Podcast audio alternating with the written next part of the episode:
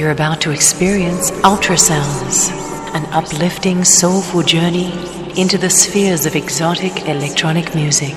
Brought to you by DJ E-Love. WMNF 88.5 FM Tampa. Music for your mind, body, and soul. And we have special guest live on the radio tonight, astrologer Laura Barat, who has specialized in Vedic astrology for 25 years. And she studied at the American College of Vedic Astrology with renowned Ernst Wilhelm and has a private practice catering to clients all over the world. And we are blessed to have Laura live from Colorado. Greetings and welcome to the Ultrasound Show. Thank you for having me. I'm very excited about this. You do both Western and Vedic, and I guess the thing to start with is what is the difference between Western astrology and Vedic astrology? And what is Vedic well, uh, astrology? So, those things uh, in there. Uh, yeah, okay. So, Vedic astrology is the, the, the astrology they practice in India and um, it is the term was coined by a man named David Frawley, which is an American man. He coined that Vedic astrology term in the 80s, um, but it's really kind of not literally Vedic. It's just basically Indian astrology and all of their different techniques that they use to look at a horoscope and analyze a chart. And um, and then Western astrology, the, the difference really is the techniques that are used. And I find that I've studied both extensively, and for me, using the techniques that are mentioned in these Indian texts really give a lot more results, uh, more accurate results, and um, and I really enjoy it. You know, I have my clients love it. So. So, one of the things that I noticed about Vedic is that there are remedies that are given or can be given. Can you explain a little bit about that? Yes, those are called remedials, and they are mantras.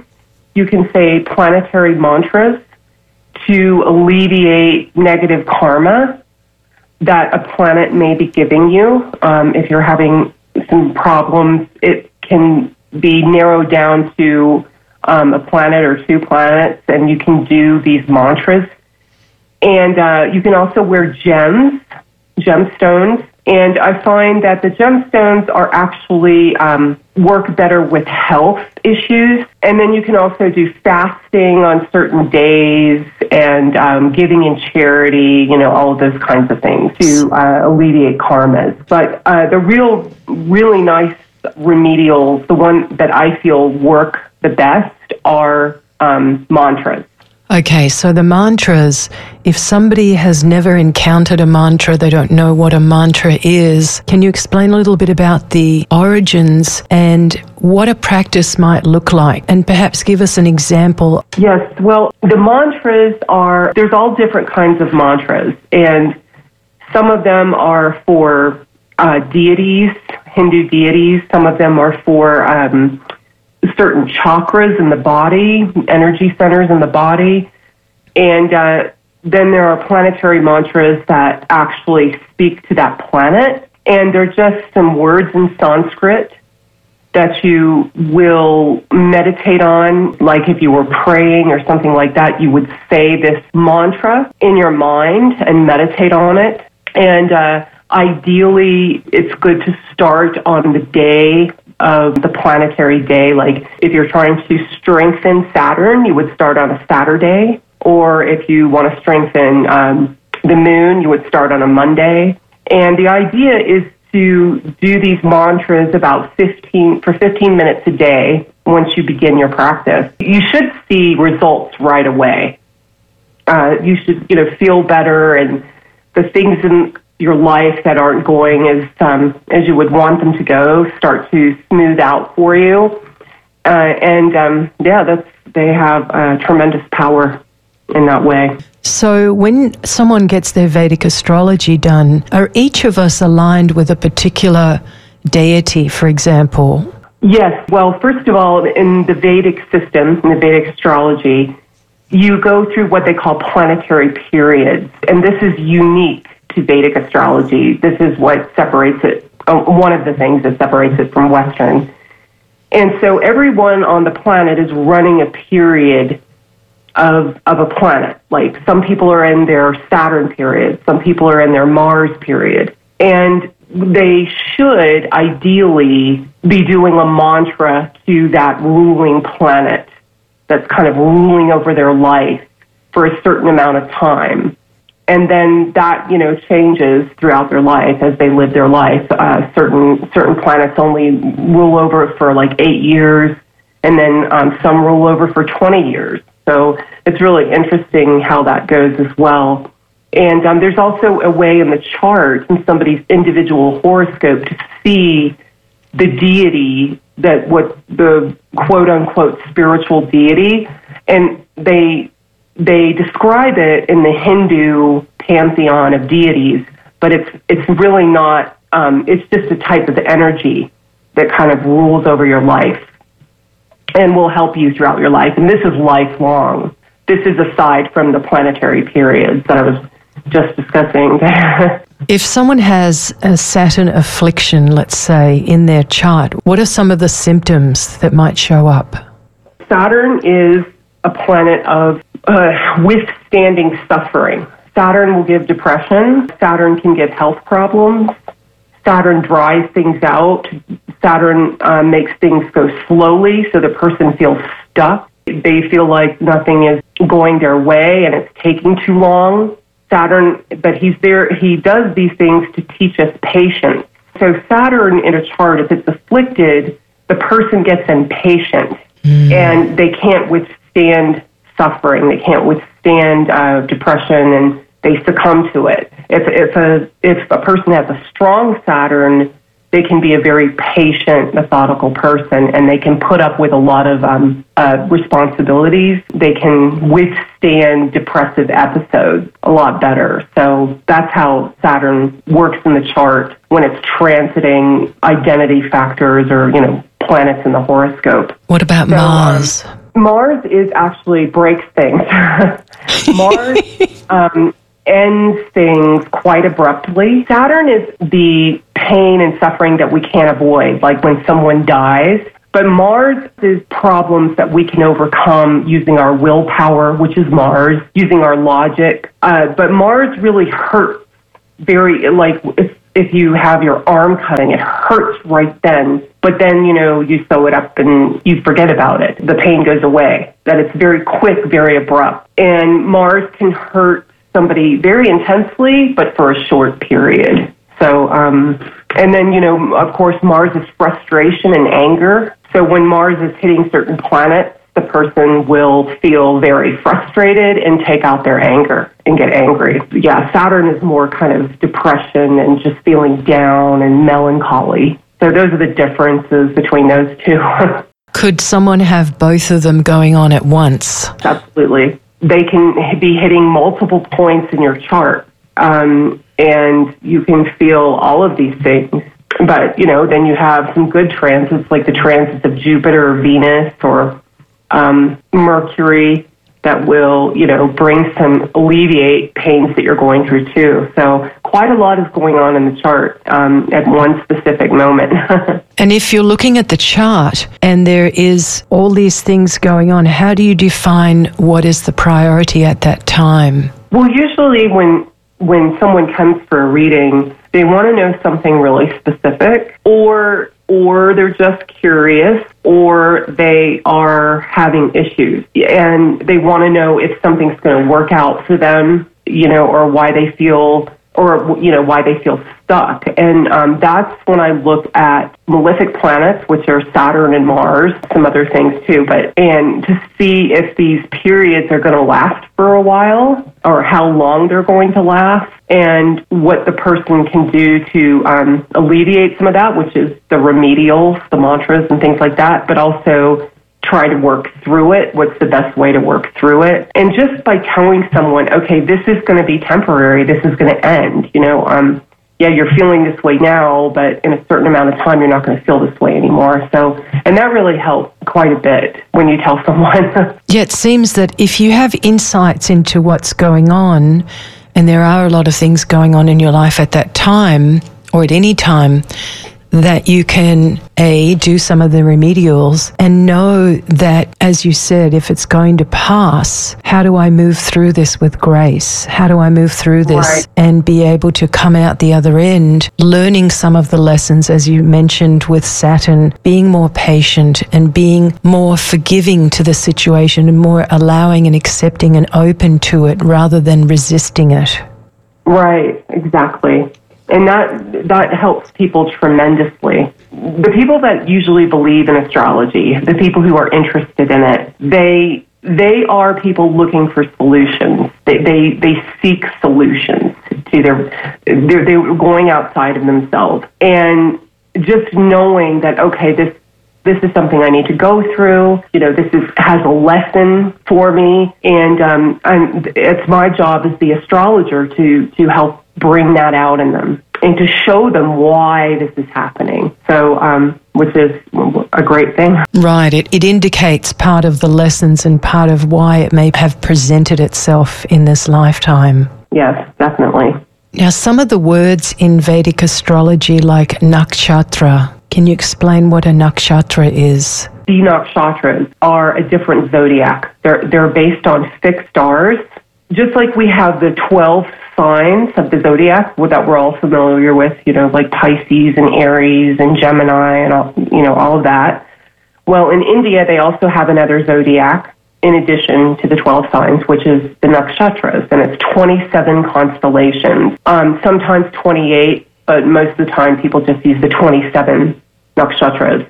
And that is based on the moon, mo- mainly on the moon. There's a whole myth about it, but with the moon as um, one of the protagonists. But the moon moves through these nakshatras as it goes through the zodiac. And so the nakshatras are actually in this realm called Swargaloka, which is which means heavenly realm. And rather than animals like the with the um, with the signs that we know of, you you have animals associated with the signs for most of them, not all of them, but most of them. But with nakshatras, it's deities, it's actual gods and goddesses. So, and because it's the moon moving through the nakshatras, or the system is more based on lunar moon cycle, the, the moon in Vedic astrology represents our consciousness. So these nakshatras are very consciousness based, very reactive based, meaning they're how we react to certain things, uh, concrete things happening in our lives, which is shown through the signs and through the houses. But how we react within our consciousness is very much a part of our nakshatras. And the most important ones are the, the most important nakshatra is the moon's nakshatra. Um, so, but all of them are important in the way we express ourselves. Like how we, Venus is how we express our affection, you know, and how we feel comfortable, how we want to comfort people. And so, Venus's nakshatra is going to be very important in how we feel about um, those types of things and how we feel about our relationships. So, so yeah, those are the nakshatras. So it seems that rather than the Western view of the sun being the focal point or your sun sign, so to speak, would it be correct to say that the Vedic system is really looking at the moon, the emotions, the consciousness? yes, the moon is, more important than the sun in, in this system. Um, just because the moon represents us as individuals and our individuality and our consciousness. They call it the jiva, the embodied soul. And um, the, you know, with all of their personality and, and hang ups and, um, you know, everything about all our individual traits is based on the moon. And the sun in the sun is also important as well. The moon is definitely more important. And in Western astrology, often they'll do comparisons with relationships where it's like, what's your sun sign, what's their sun sign, kind of interrelating. In Vedic, can you explain how that would go with if someone came in and says, Well, I want to have a relationship or I have this relationship and this is what their sign is, what would you look at? What kinds of things? Right. Um, the the Vedic system for compatibility is based on nakshatras, on, on the moon in its nakshatra.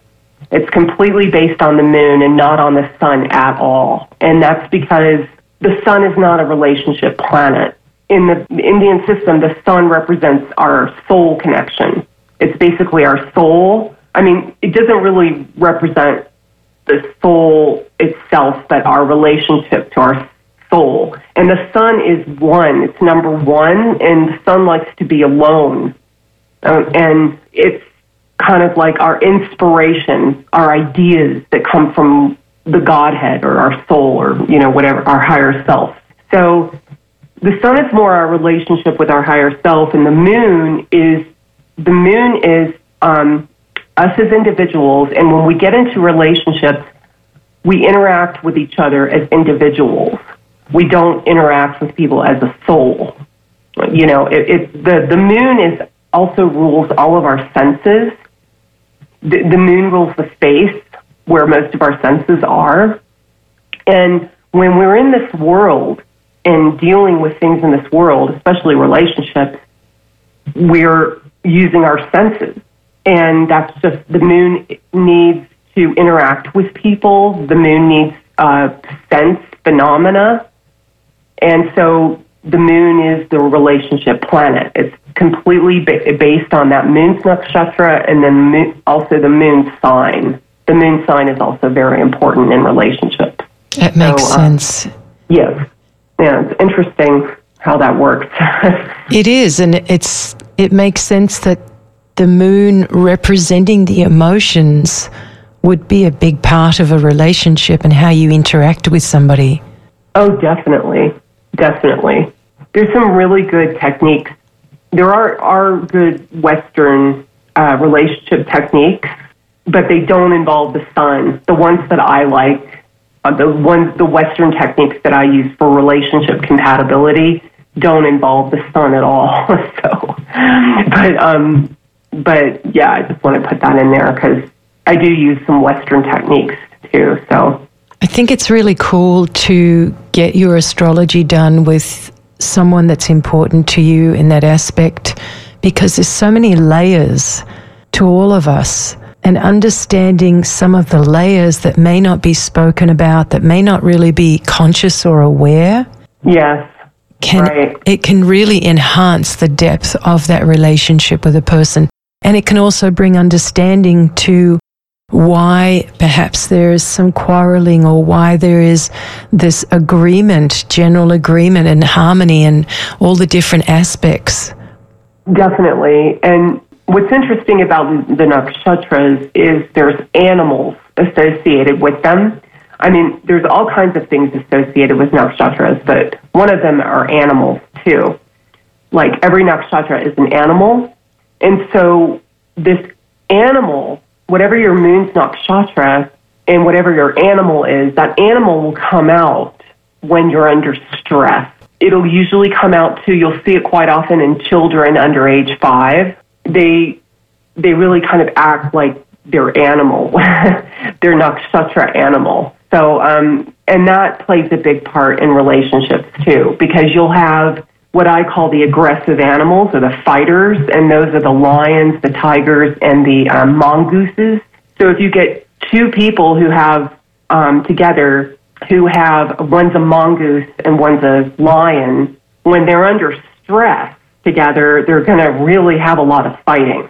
Um, so, and then you have the more sweet and nice nakshatra animals like the elephant or the cow. And then another one is, um, oh, you have a rat and um, a horse. So more gentle, you know. Um, so then if you if you get two of these gentler animals together, then they when they're under stress, they they might be too passive to really overcome the problem. You know what I mean? So, so you want ideally, this is just one aspect of it, but you want a more aggressive animal with a lesser aggressive animal. So when hard times come, they can kind of work through it uh, in a productive way. And I imagine there's certain levels of that too, like levels of intensity. Yes, yes, definitely. it's fascinating. A lot of people have been asking me lately what a Saturn return. Oh, right. Okay, so so Saturn returns happen every between 28 and 30 years. So that really doesn't happen that often. Let's talk about yeah. solar return, the Varshafal. Solar return or Varshafal uh, is a very widely used technique in Western astrology and Vedic astrology. And believe it or not, Varsh, this Varshafal, which is what they call the solar return in Vedic astrology, is Western astrology. It's basically Western astrology. It's it's based on the return of the sun to your natal sun, to the exact point of your natal sun. And um, that usually happens on your birthday, but sometimes it doesn't. It can happen a day before or a day after. But it's just the sun, like, let's say your sun is at 15 degrees of Pisces. So every time your sun, uh, or every, t- every year, the sun will go hit 15 degrees of Pisces. And then you cast a chart for that time, for that exact time. That is going to show you quite a bit about that coming year and the focal points of that year and whether it'll be a productive year or like a relaxing year or all of the events in that year, it will show. Uh, and it's one of the best techniques, I feel. Um, I use it all the time. I love it. And it's funny because it's, it's Western astrology. Basically, it started in Tajikistan, which is was part of the Persian Empire, and um, they uh, the Greeks took on this this system. The, and so the Greek astrology makes a lot of use of solar return. They they traded all their knowledge with the Persians, and so and then the Romans took on that Greek, and here you go. There you have Western astrology doing the solar return. So a very uh, accurate method of prediction. Are you doing the predicting on that actual day, or you're doing it at any time to predict when that actual day is? Well, a person can come to me anytime and want a reading, and what I'll do is I'll look at their last birthday, and um, and so I can see their their year. I can see when I just look at the solar return in the software. And some people do come to me uh, on their birthday wanting a solar return reading for their birthday, but I can look at their solar return anytime, no matter you know when they come to me. Yeah, it's uh, it's one of my favorite methods to use, and it usually doesn't leave out anything. So it's another predictive way of planning and looking at things. Definitely, yes, absolutely. well, it's interesting because you could see that things are happening in certain sequences or there'll be a few months of this or a few months of that, or the whole year is going to present something else. And it, it's almost like it gives you a groundwork in which to navigate through that year. That's right. Absolutely. Yeah, it gives you, um, it tells you so many things right away for that small window or the year of time for in a person's life. You just automatically can see like five different things five different events or focuses of the year automatically just by looking at the solar return chart. Nice. And um, and what about Saturn return?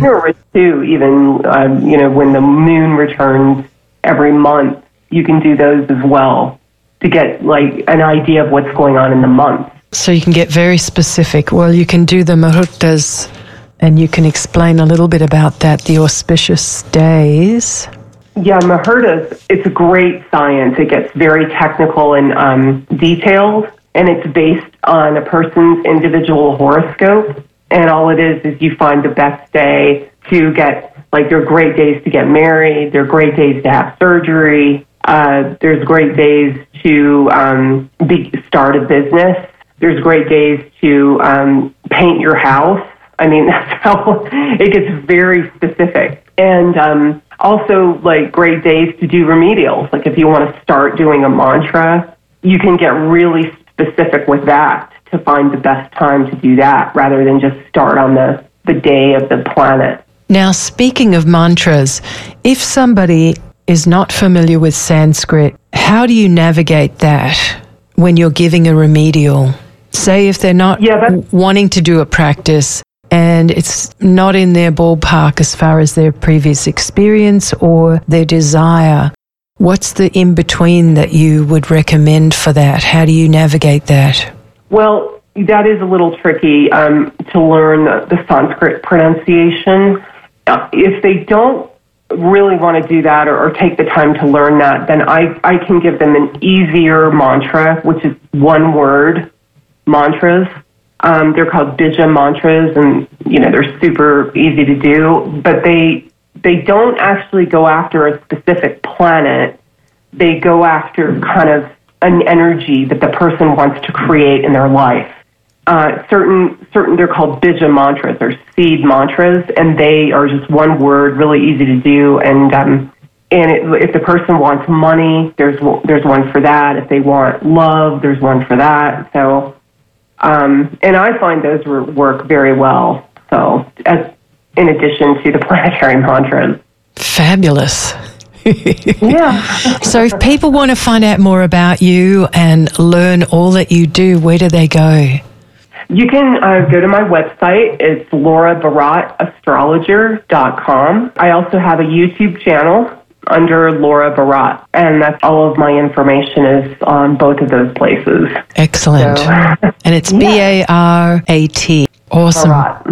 Thank you so much. Thank you for joining us and sharing your wisdom. I know on your YouTube you have all kinds of goodies there for learning experiences and for people that want to know a bit more about astrology.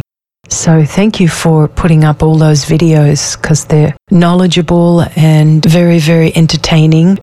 If things are going crazy in your life, there is help. Yeah. Oh, definitely, absolutely, and it's important important for people to reach out too. right. And know that there is Yeah. support in different ways. And this is one of the ways, for example. So thank you. Yes, yes, thank you. Awesome. And we've been speaking with Laura Barat. You can go to laurabarattastrologer.com. Thank you, sweetheart. Many blessings. Many blessings to you too. Thank you. You've been listening to Ultrasounds with DJ E Love on WMNF Tampa. Peace and love until next week.